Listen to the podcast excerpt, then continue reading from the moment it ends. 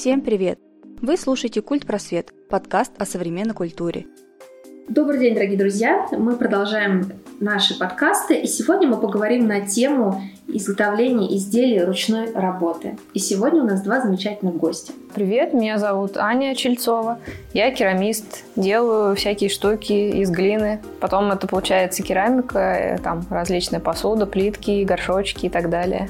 Всем привет, меня зовут Полина Александрова, и я занимаюсь э, вышивкой ручной на различных изделиях. Э, ну и, в принципе, всем, что под руку попадется, я тоже занимаюсь уже в собственное удовольствие и на удовольствие, возможно, другим. Итак, сегодня мы поговорим на следующую тему. Изделия ручной работы. Хобби это или профессия? Как вы считаете? Я считаю, что для кого как. Ну, то есть для некоторых это хобби в свободное от основной профессии время.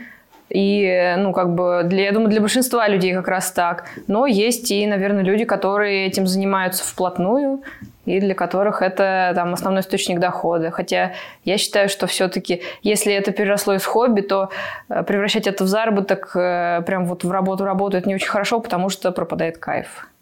Когда это становится профессией, это Ну да, то есть работа это то, что ты должен делать, хочешь ты или не хочешь, есть у тебя настроение или нет, как бы каждый день, э, ну там, в любую погоду, ну как обычная работа.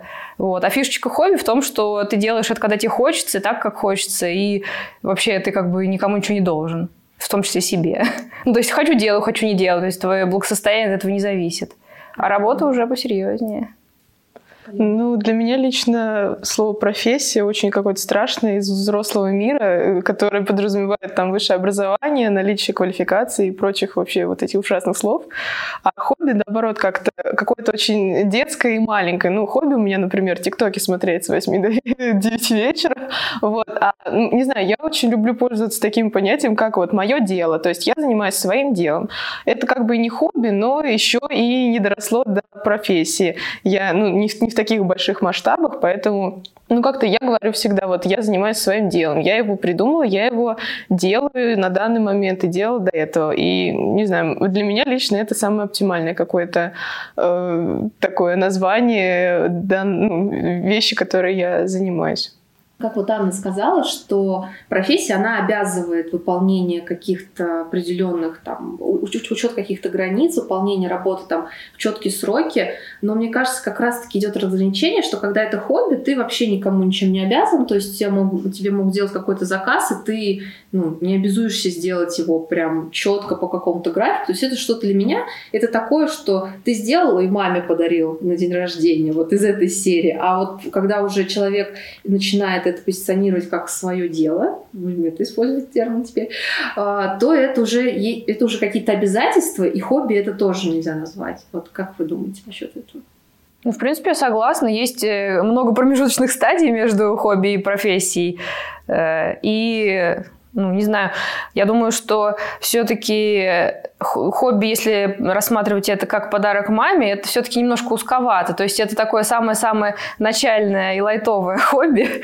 Вот. Я утрирую, Вот, то есть все-таки многие, кто занимаются этим как хобби, на тех же крафт-маркетах вполне спокойно все это продают, хотя вроде это и хобби, но как бы уже и в таких количествах, что есть что продать и как бы э, получить какую-то денежку, чтобы хотя бы там материалы эти а, ну, отбились, и чтобы ты, как сказать, получил какой какой-то эмоциональный отклик от людей, которые там тебе скажут, там, нравится им, не нравится, ну, соответственно, если они купят, то им нравится. И вот это тоже очень важно. Вот. А в работе, конечно, это тоже важно, но все-таки я считаю, что работа – это про деньги. То есть хобби – это про, про удовольствие, работа про деньги, то есть профессия. Конечно же, хорошо, когда там есть тоже все это удовольствие и так далее, но вот как бы для меня это такое разграничение. И поэтому ну, мне как-то всегда так страшновато называть вот то, чем я занимаюсь, прям вот работой, профессией. Ну, то есть это явно не моя профессия. Вообще по профессии я учитель географии, биологии о птичках. Вот. Ну, я, конечно, не работаю этим учителем, но тем не менее, профессия у меня совсем не такая. Вот. А э, как бы вот именно занятие для меня главное, чтобы было в кайф. То есть, чтобы вот я пришла, и мне прям вот хотелось что-то делать. То есть, когда ты э, начинаешь заниматься этим через силу, то как-то прям вот... Ну, какой тогда вообще смысл?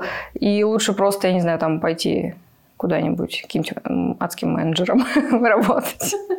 Ну, я на самом деле согласна вообще с Анной, что э, вот полностью соглашусь с позицией, потому что, но все равно нужно относиться к своему делу как э, к работе в том плане, что ты берешь какую-то ответственность на себя. То есть, допустим, люди у тебя берут какой-то, заказывают какую-то вещь, и ты все равно относишься к этому с огромной любовью и ответственностью, так как вот к своей собственной работе. Допустим, даже если ты работал менеджером там с теми же документами, также ответственно ты все делаешь, э, несмотря на то, что это является не твоей профессией, не твоей какой-то там обязанностью, как вот ранее было упомянуто, но ты все равно это делаешь очень, ну, с большой любовью и вкладываешь в это всего себя ну, максимально возможно.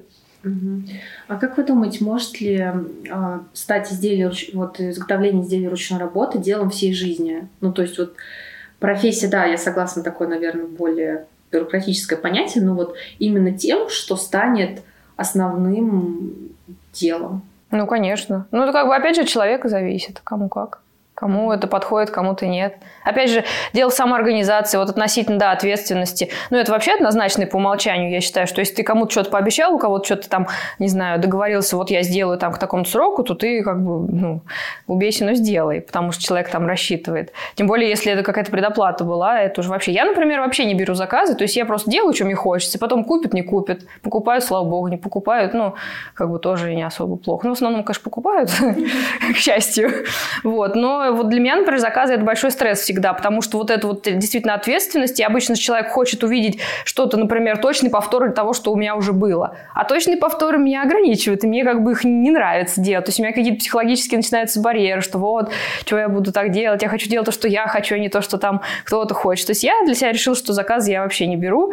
Ну, как бы в общем случае, если только прям очень кто-то прям сильно-сильно просит, вот, пожалуйста, пожалуйста, я там три года жду, но никак не, не дождусь. Ну, в смысле, чтобы вы сами такое сделали. Вот, тогда да.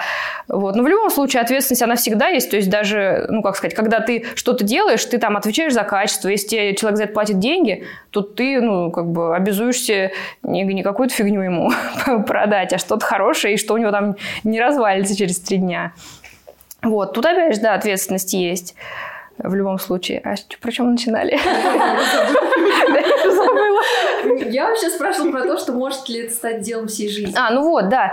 Я, вот, я, я к этому вела, но забыла, к чему вела. Короче, идея в том, что, э, ну, на мой взгляд, это очень сильно зависит от человека и от степени его как бы ответственности и самоорганизации. То есть, если он может, э, как бы, если над ним там не стоит начальник, который говорит, что надо к 9 прийти там и работать, и в 6 уйти, вот если он сам себе может быть таким начальником, который будет себя вот так пинать и э, как бы организовывать, тогда может. Вот. А если, ну, как бы он такой по жизни раздолбай человек, и как бы это неплохо, это просто, ну, как бы таких много, и это нормально, то, наверное, сложновато будет. Угу.